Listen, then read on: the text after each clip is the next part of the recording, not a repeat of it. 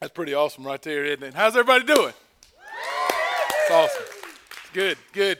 Man, I'm pumped up to see so many people here in the second service this morning.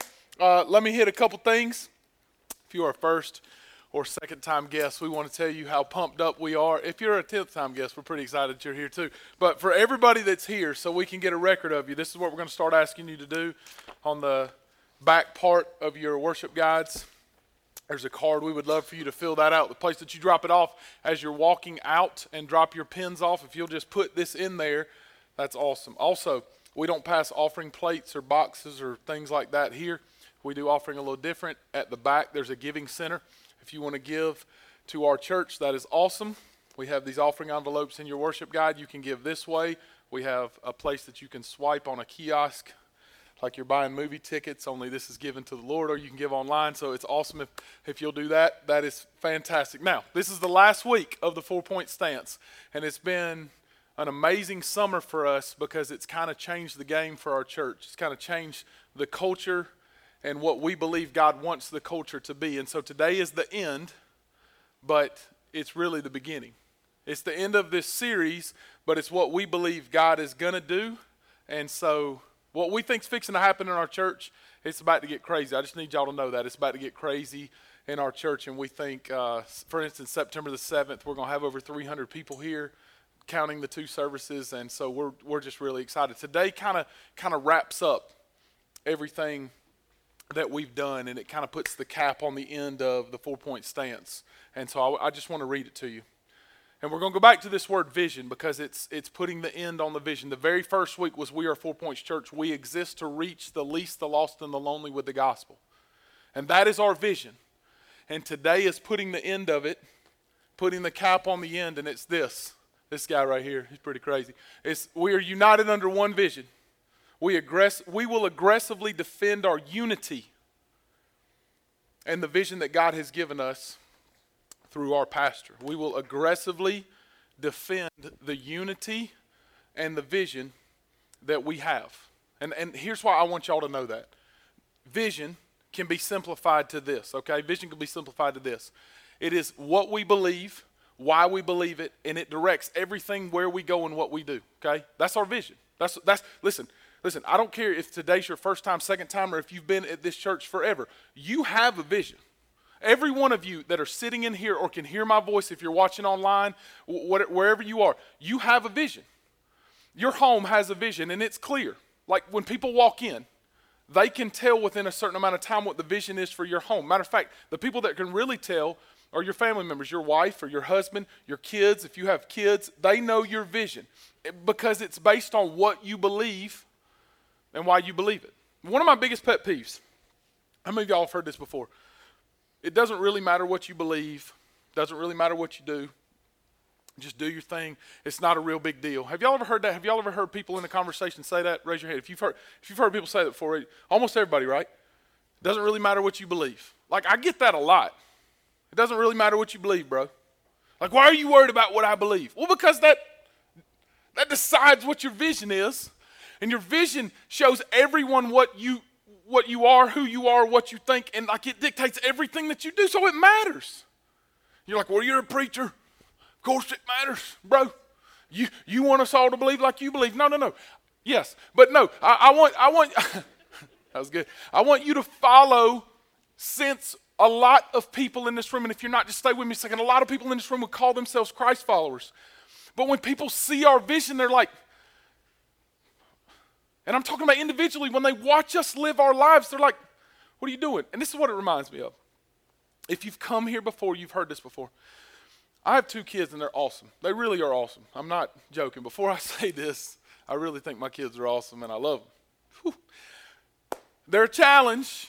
The oldest one is not a real big challenge. Matter of fact, when we had Lainey, we thought we were awesome parents. We thought like, why don't people come to us for parent advice? We didn't have to baby-proof the house, right? Leah has these precious moment things that are porcelain. We just kept them out. We just say, no, and she said, okay, Daddy, and she was so sweet. She just didn't do it. And I was just like, all kids, listen to me. I'm freaking amazing. I'm like Yoda of parents. This is unbelievable.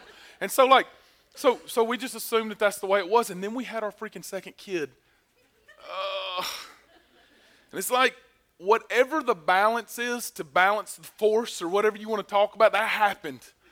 And I told someone earlier today, and they were like, that's so mean. I was like, no, really.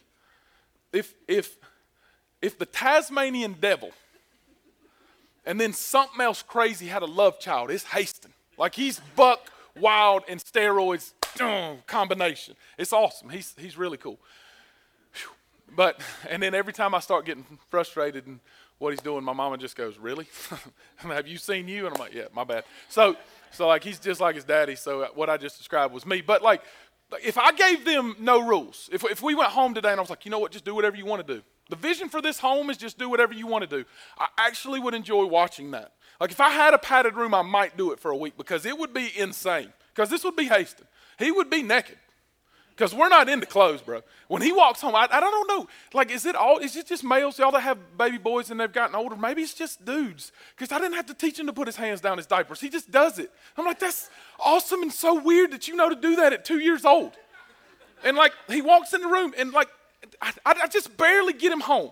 And he's like, bruh, bruh, and he's got his clothes off. And I'm like, yes, that's okay. But, like, Laney, if you ever do that, you can't date till 35 instead of 30. Like, well, don't do that. So, oh, it's just so much different. But, like, he would take over. He would eat only cookies, ice cream, and gummies. That's all he would ever eat if we let him do what he wants. And he'd still be naked. And he would take a bath, but soap wouldn't be included. It's just so he can splash around and make a mess and flood the house. And all the while, Laney, full of drama, would be telling him, stop, hey, you're so silly. And then she'd laugh at him, and they'd both get in trouble. And Laney would put hair bows on everything in the house, and everyone would wear dresses. And eventually, they would just wander, and it would be a disaster. Although, if it was a reality TV show, it would be awesome. It would be a disaster. Because the truth is, most of the time, Haston's middle name is No. And it's not because we don't love him. It's because we want to teach him our vision. That obedience is not something we're trying to teach the 2-year-old so that he thinks that we're just mean, crazy people. But because we have to have rules or he will lose his mind. He's already lost it. He will do the things because he is crazy that a crazy little boy does. And so we're like, no, the vision for this home is we're going to do boom, boom, boom, boom, because this is what we believe. This is why we're going to do it. And so we have to have these things. Because a lot of people, they just wish there were no rules in the world, right? They just wish I could just do my own thing.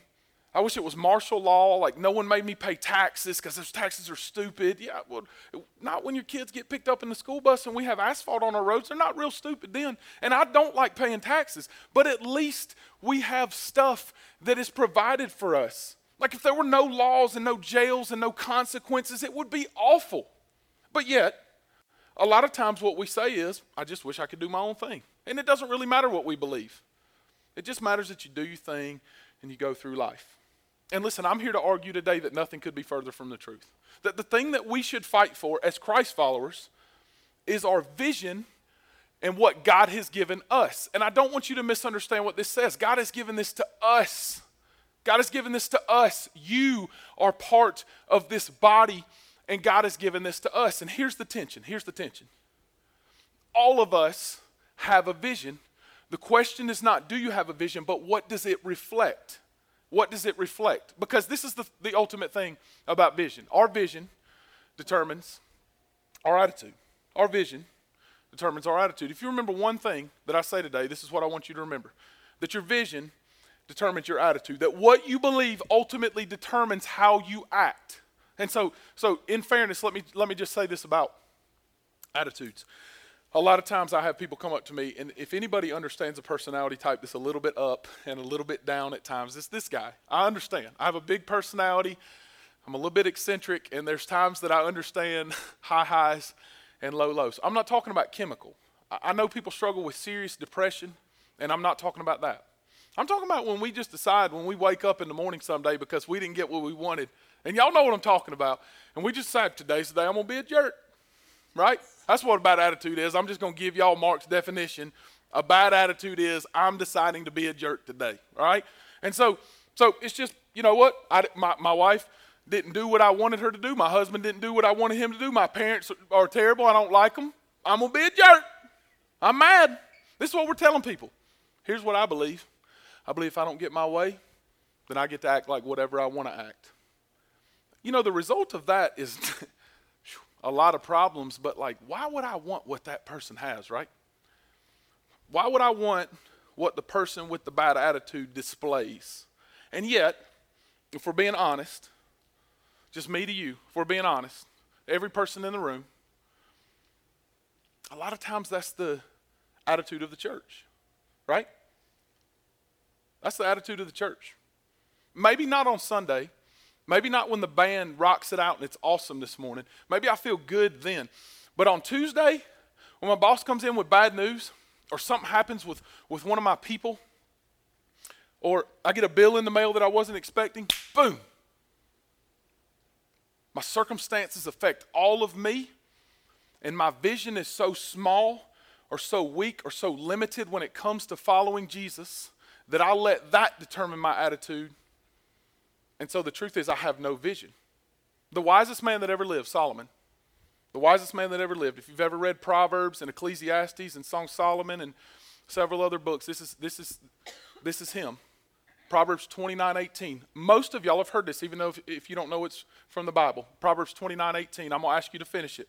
Without a vision, the people will. Do y'all know it? Without a vision, the people will. Who knows it? I heard y'all say it loud. Without a vision, the people will perish. Have y'all heard that before? Without a vision, the people will perish. Without a vision, the people will perish. That's Solomon. That's the wisest. 3,000 years ago that was written. The people will perish. And that doesn't literally mean die. It's even possibly worse than that. It means they'll wander aimlessly with no hope and no strategy and no way to go. And guys, when people come in my office and they talk about, man, my kids are losing their minds, first thing I want to know is what's the vision for your home? Because without a vision, the people will perish. They'll wander aimlessly. You're like, I don't know why my kids are doing drugs. What does your home look like? Is it loving? Because sometimes people just lose their minds. Let me be honest. Sometimes people lose their minds and they just go off the deep end. But 9 times out of 10, when people start doing their thing, there's something going on at home. There's not a father figure.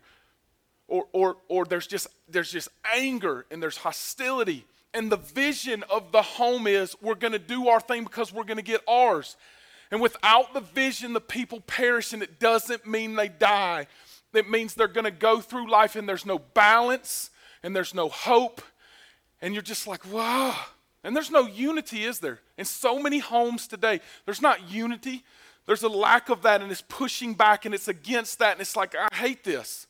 I don't even want to be home. And you feel all these things, and your circumstances weigh you down because you hate what you're going through. And without a vision, people perish. Well, that's the case for the church. Most of you that grew up in church can identify with things that have happened in your church life that you say, it was awful. It was so frustrating. I couldn't stand it. I remember this. Well, it's because there was a lack of vision, and it affected our attitudes.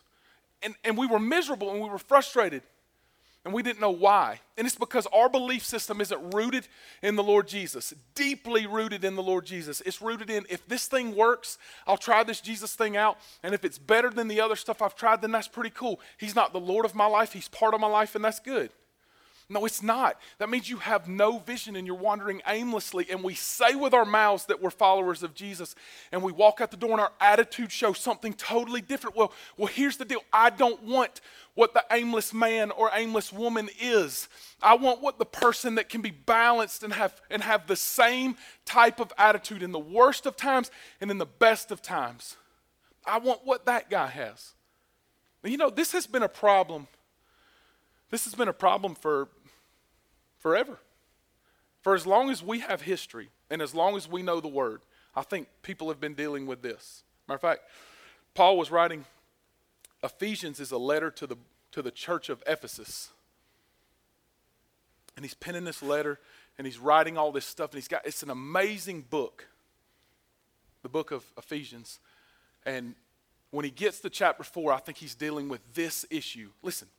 You guys say all these things, and you're very intelligent, and you do these things, but I'm not seeing any kind of reason that I would want to follow you. Do you know why? Because you're aimless in your vision. And we have to have one vision, and that's to follow Jesus and to fulfill his purpose with our lives, and I'm not seeing that. So for over 2,000 years, since before Jesus, and then remember Solomon, 3,000 years, without a vision the people will perish. This has been an issue. And I love Paul's words here, y'all. I love what Paul says in Ephesians chapter 4, the first few verses, and I want you to see them because I'm telling you, I really believe when it comes to your home, when it comes to your personal life, and in this church, this is an absolute game changer when it comes to the way that we live our lives and the result of what happens to us with us having a clear vision for what God wants to purpose in our lives, for what he wants to do. Watch this. Ephesians chapter 4, starting at verse 1, it says, I therefore, a prisoner for the Lord. A prisoner for the Lord. Now, no one wants to be a prisoner, do they? Paul would know what it's like to be a prisoner because that dude spent years in prison. His last prison experience was in this place called Mamertime. And the Mamertime prison was about 5 feet off the ground, was a dungeon. He got food from the top. They cut a hole in it and they sent it down to him, and it was miserable. There was no light. There was no bathroom. He had to use the bathroom on the floor in the corner of his dungeon. It was miserable, and yet it's where most of his letters were written, in a dungeon, when he spent the better part of 3 years in it. And so if anyone knew what it was like to be a prisoner, it was Paul. And he wasn't concerned about that, was he? Matter of fact, if I was in that, my circumstances would have affected my attitude, and as a result of that, I would have been mad, and I would not have been singing chorus hymns that I'm free to run, right, because I'm chained up. And I would not have been excited about being a Christ follower because my circumstances wouldn't have been what I wanted. And yet, man, somehow through this, when Paul's penning these letters, he's like, man, what a joy it is to worship Jesus, because I'm a prisoner, not for Rome. He didn't say that, did he? He didn't say I was a prisoner because I preached the gospel. He said, no, I'm a prisoner for the Lord. And he urges us to walk in a manner worthy of the calling to which you have been called. Now, at this point, when we understand the tension of, guys, in all bad circumstances, in all good circumstances, it doesn't matter. It doesn't matter what your job is. It doesn't matter where you come from. It doesn't matter what your last name is, what color you are, rich or poor. None of this matter. You are called. You are called. You are called. And the day that you were called is the day that you said, Jesus, I want to make you Lord of my life by me trusting you as Savior. You are the boss and I am not. And then, boom, you have a call that is so much bigger than who you are, and the vision shifts. It shifts from me, to he. He's above me. He must become greater. I must become less. And then everything in my life, all my stuff, everything that I am, it all of a sudden shifts, and I look at him and I say, I want you over what I want. Well, if this isn't the case for me, then I need to reevaluate where I am with the Lord. Because a man that should have looked at his circumstances and said, this sucks, I hate it, I'm done, I'm not dealing with this anymore. I thought when I signed up for this Jesus thing, everything was going to be a bed of roses, and look at what I'm dealing with. He said, no, look, I've been called to something much greater. I can't imagine a life more awesome than this, because it's Jesus, it's freeing. I'm free to run. I'm free to dance. I'm free to live for you because you have set me free, not from necessarily this prison, but from life and from sin and from what I was. You've changed me to what I am, and I'm free. And so he says, all of you guys, listen, there's no one that's not possibly able to do great things for the Lord because you've been called to something much bigger than you. It's a collective calling. That's why we have a vision. He says, so wake up. None of you are without a great calling on your life. We are all soldiers going to battle today, this second, because we're called. And then this is the part that I think is really cool. He gives us kind of the trail of what it should look like. Humility, gentleness, patience, bearing love, and doing it through patience and peace. This is part of the fruit of the Spirit. But in this particular case, he's giving us a sign of what it looks like when our value systems, and when what we do and what we say and how we act and the result of what he's done inside of us, what it looks like. And so I just want to walk you through these pretty quickly. Humility. Now, almost everybody knows what it means to be humble. I often say I'm humble and proud of it. So that's a good thing. It's a great character trait to be humble and proud of it. But humility is a little bit different than maybe we give credit for. As a matter of fact, let me just hit on this. A lot of people say, Pastor Mark, the truth is I'm just not good enough to do anything for God. And I'm going to tell you what that's called. That's called false humility, which is the same thing as pride. If you believe when you look yourself in the mirror that God made a mistake and you're not good enough for God to do something through, then the truth is you are just as prideful as I am on the flip side when I say, I don't know why God's not doing more. Both of us are equally prideful. We are full of pride because we're saying it's about me and it's about me. It's about me I'm not good enough. It's about me I am more than good enough. Why is not God not doing it? That's pride. Pride is really bad. I'll just give you a reason. Pride is really bad because Lucifer was the highest of all angels above all of worship. He was so prideful he looked at God and he said, I should be on that throne. I can do this as good as you. God kicked him out of heaven. He took a third of the angels with him, and that's called Satan today with the demons. I don't necessarily want to be like that dude. That seems bad, right? I don't want to do that. Pride goes before destruction, and a haughty spirit puffed up goes before a fall. We saw Satan in the Bible. You can read stuff in Isaiah. You can read about his fall. I don't want to do that fall. Well, that's a picture of the human spirit, y'all. The reason we are aimless in our lives is because of pride. It's the opposite of humility. This is how humility is possible. God first, others second, and me at the end. Love God, love people. That's how it's possible. That's how it looks. And listen, it's awesome to stand on a stage and look you guys in the eye and say, love God, love people, put God first, put others second. Listen, if you do that, you'll be full of humility. Guys, can I be honest with you? There's not one of you, and dang sure not me, that is going to do this naturally. This is a supernatural experience. This only happens when the Holy Spirit is filling your life like that open container.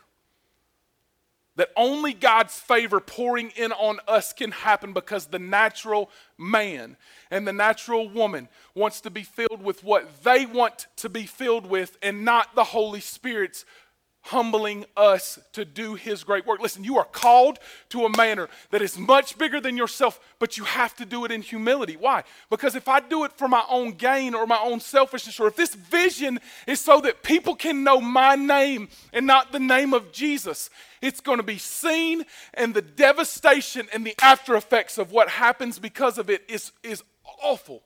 And I can tell you examples of pastor friends that I've had that have built great churches, but they believed it was about them. And ultimately, their marriage was destroyed. Their homes were destroyed. And it's because at some point, they took a step back and they said, look at all these people here. Look what I've done. If God's teaching me anything right now, it's that thought is comical.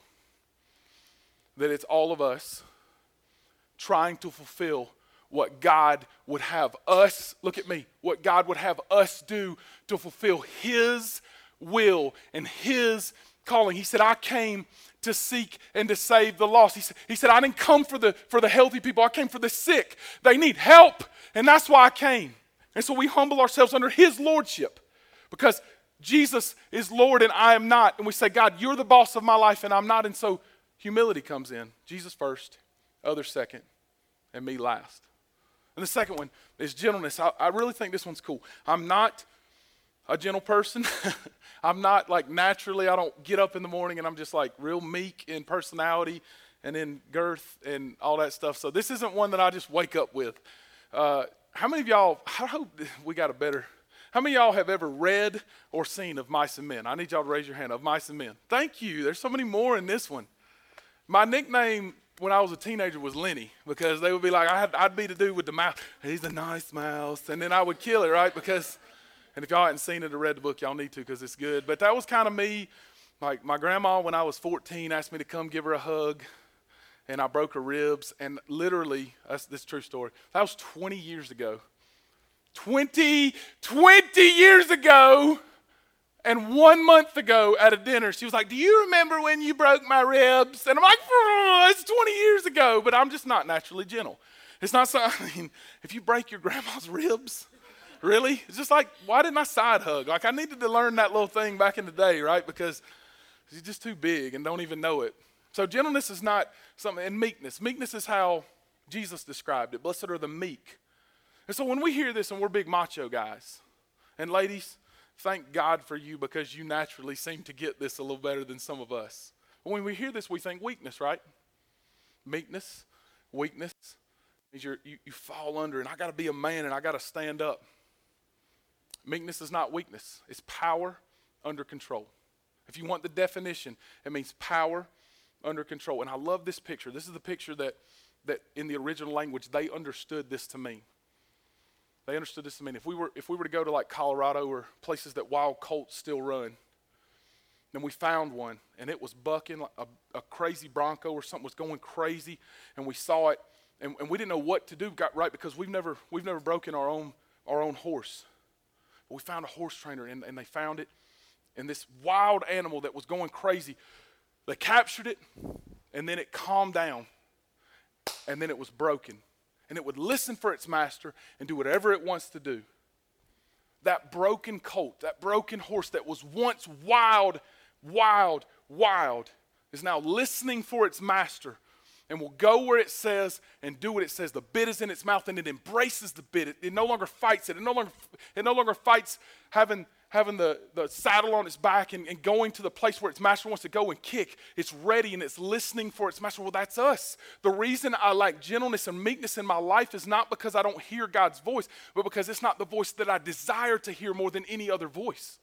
It's not the voice that I run to when I hear him whistle or I hear him whisper and call my name. I'm running to him, and I'm waiting for him to work in my life and move in my life. Well, it's because pride is overwhelming, and because pride is what my life is about, then I don't want to be humble, and I don't want to be gentle and meek, because I want this life to be about me. When people come up to you and I, remember attitudes and how vision affects it. When people come up to us, if meekness and gentleness is not what people see, it describes it as like a soothing medicine. If I'm not soothing, I'm unsoothing. And a lot of times that's me, because I'm abrasive. And people are screaming, help me. My circumstances are falling down all around me. I don't know what to do. And because of my abrasive personality at times that is not meek, power under control. Listen, so often we teach people fight back. But a meek man is one that can endure hardships and not fight back. And that is a great testimony that I would love to be called someday. If people call me a great pastor at the end of my life but cannot call me meek, then I really was not a great pastor. And that's tough, because today I would not describe myself in this manner. But I believe for me to have the proper vision, that must take place. And it is a changing every day from what I was to what I am becoming, and ultimately what I will be in the Lord. This can only happen when I'm broken like that colt. The next one is patience. Also not very good at this one, because I want things right now, right? Is anybody else that way? I want to see results. I want it to happen today. If we're in a conversation, I'm like the lawyer in the room, because I'm quick-witted and I want to talk. And when I have people in the room, thank God for our staff that they put up with me, because they're very much this way. And so I'm like, I just want answers. Let's go right now to 100 miles an hour. And they're like, dude, slow your roll. We need to be patient. And I thank God every day for them, because if they weren't, we would, the bus would wreck. But I just look at him and say, why can't you answer right now? Right?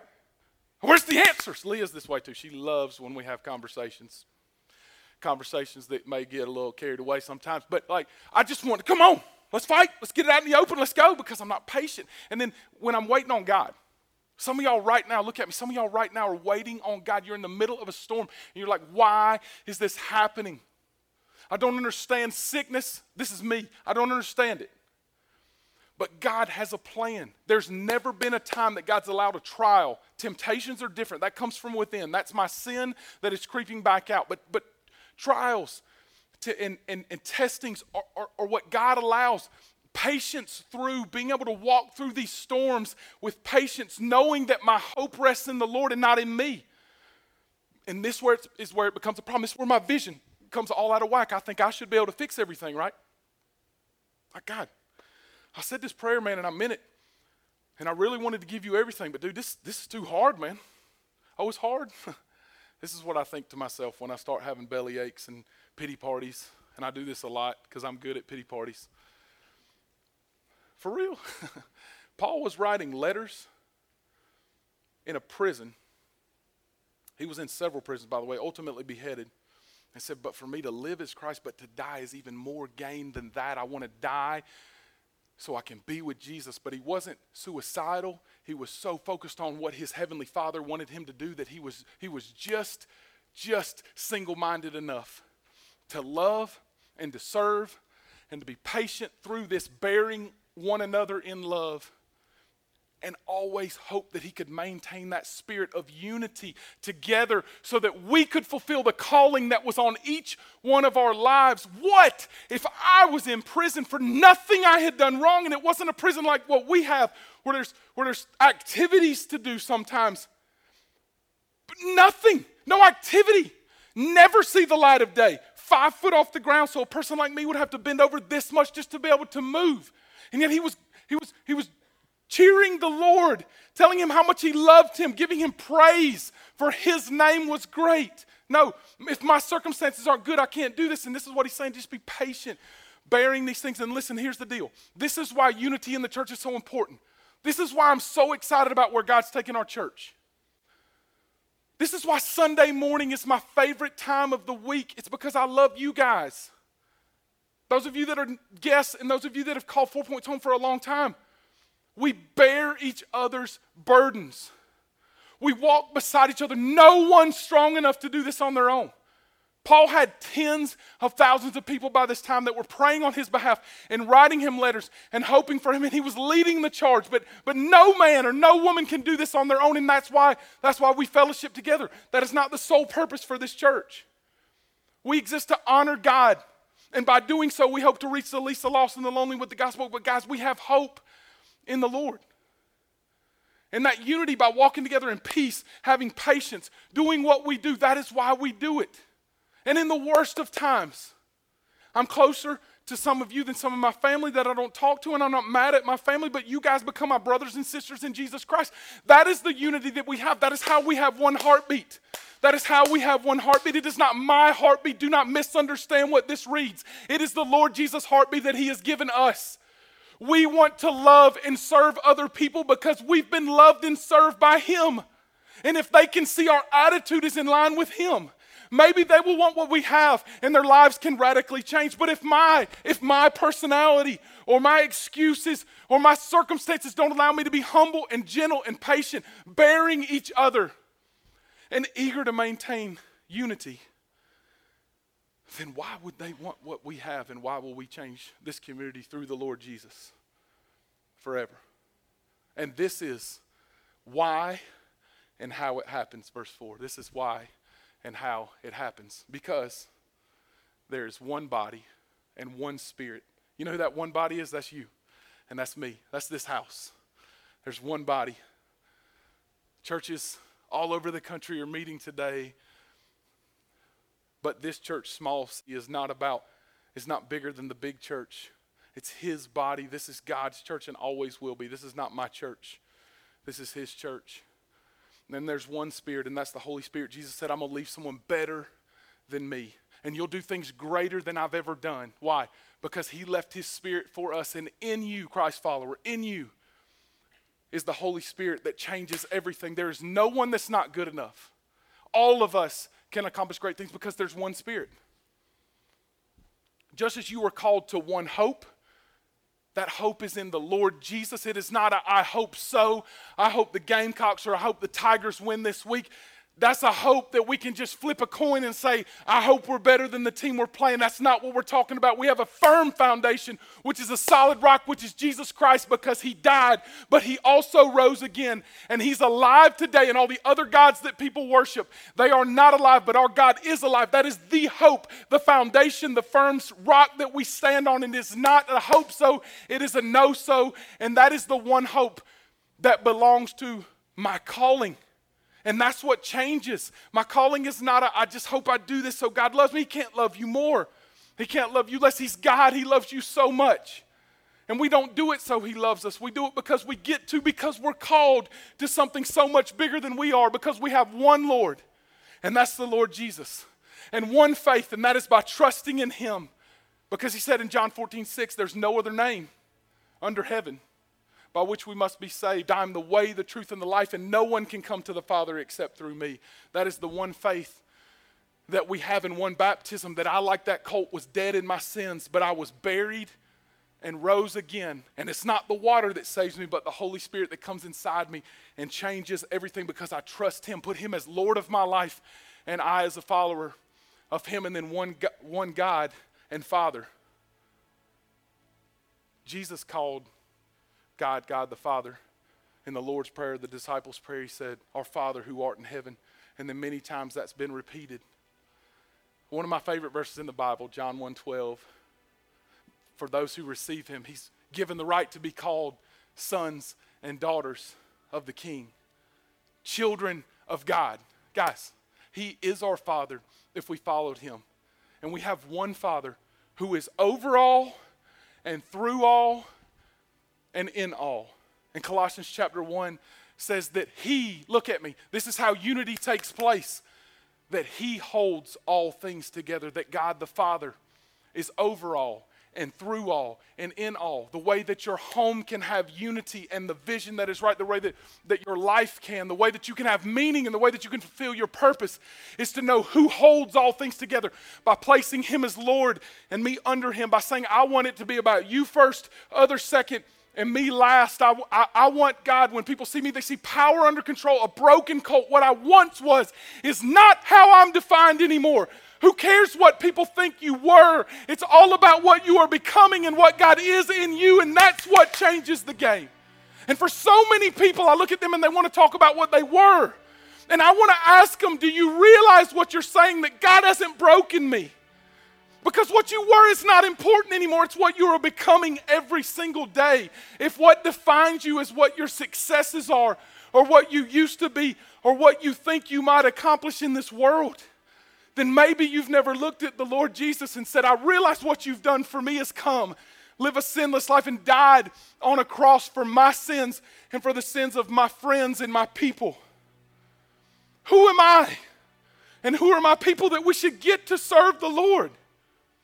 That we should get to walk this way, that we should have a calling on our lives based on what I've done. There should be no one that wants me to live for them. And yet the God of the universe looks down on each one of us and says, daughter, you're good enough. Son, I want you. Live for me. Live freely for me. And that's how my home is changed. It's not something that I do. It's not a great book that I read. It's not talking to the right person. It's by falling on my knees and saying, oh God, I realize what you've done for me, and you're over all and through all and in all, and by breathing you made the universe, and you're the God that created and sustains and provides, and yet for some strange reason you want a relationship with me enough to send your son to die and take my sacrifice so that you could have life, you and I could have life. And guys, here's the deal. For us to have a vision, we first must know what we believe and why we believe it, because our vision determines our attitudes. Our vision determines our attitudes, and ultimately, our attitudes show the world what we believe. So if it's based on this, because Jesus said in John chapter 13, verse 35, love one another as I have loved you, because by this all men will know that you're my disciple, if you love one another. Based on your attitudes toward each other, your attitudes toward the world, your attitudes when things go bad in your life, this is why people will know that you're my disciples. And I just question this. When people watch me and they recognize what my vision is based on what I do and not what I say, based on where I walk, based on how I walk, do they want what I have because I'm alive and I'm free and I have Jesus that has changed my life forever? Or do they recognize the fact that I'm just a wild colt that knows how to talk well? And guys, for the first time, some of you today need to say, you know what, I need Jesus to come in my life and change me. I want to be saved. I want to be broken.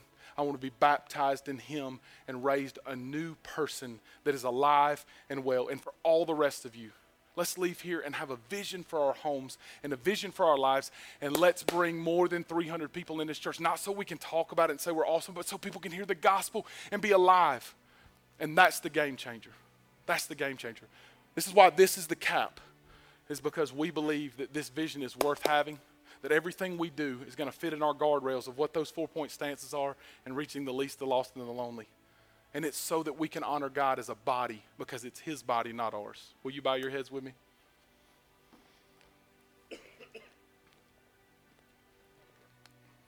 With your head bowed and eyes closed, real quickly, I just want to ask you two brief questions.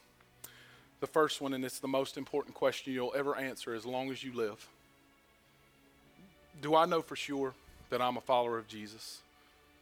Like that horse that was broken before his master and listens for the words of him. Guys, if you've never been broken, if you've never put the Lord Jesus as the Lord of your life, if you're still the boss and you've never said, God, I surrender all to you, it doesn't matter what you do. It doesn't matter what you say. It doesn't matter what you know. The truth is there will never be hope in your life, a firm foundation, a solid rock. You may be able to talk well, but you will never be free to run and free to dance and free to live, because you will always hope so and never know so. Today we offer you hope in glory, the eternal security of knowing that you have the Lord Jesus in your life. But listen, it's even more than that. It's not a get-out-of-jail-free card. It's a live-free card. It's a alive in Jesus Christ card. And if that's not you today, and you know who you are, you know who you are, you know that the Lord's pulling on you, you feel your heart beating right now, what I want you to do, as high as you can and honest as you can, I just want you to say, Pastor Mark, that's me. I need Jesus to save me. I know it. I know I need it. I don't care what you've done in the past, where you've prayed in the past. Truthfully, before God, I need to be saved right here, right now. I just want you to raise your hand as high as you can. Raise it up. Say, Pastor Mark, seriously, dude, that's me. I need to be saved. I need to be saved right now. Just raise it up. Raise it up. Right now, I need to be saved. I need Jesus to come in my life and to save me. Hey, listen, that's awesome. What that tells me is everybody, or almost everybody in the room, is a follower of Jesus, and that is fantastic. So here's the deal. I want everybody to look this way. Every one of us that are followers of Jesus, you have a calling on your life that is so much bigger than your job or where you live or your favorite team.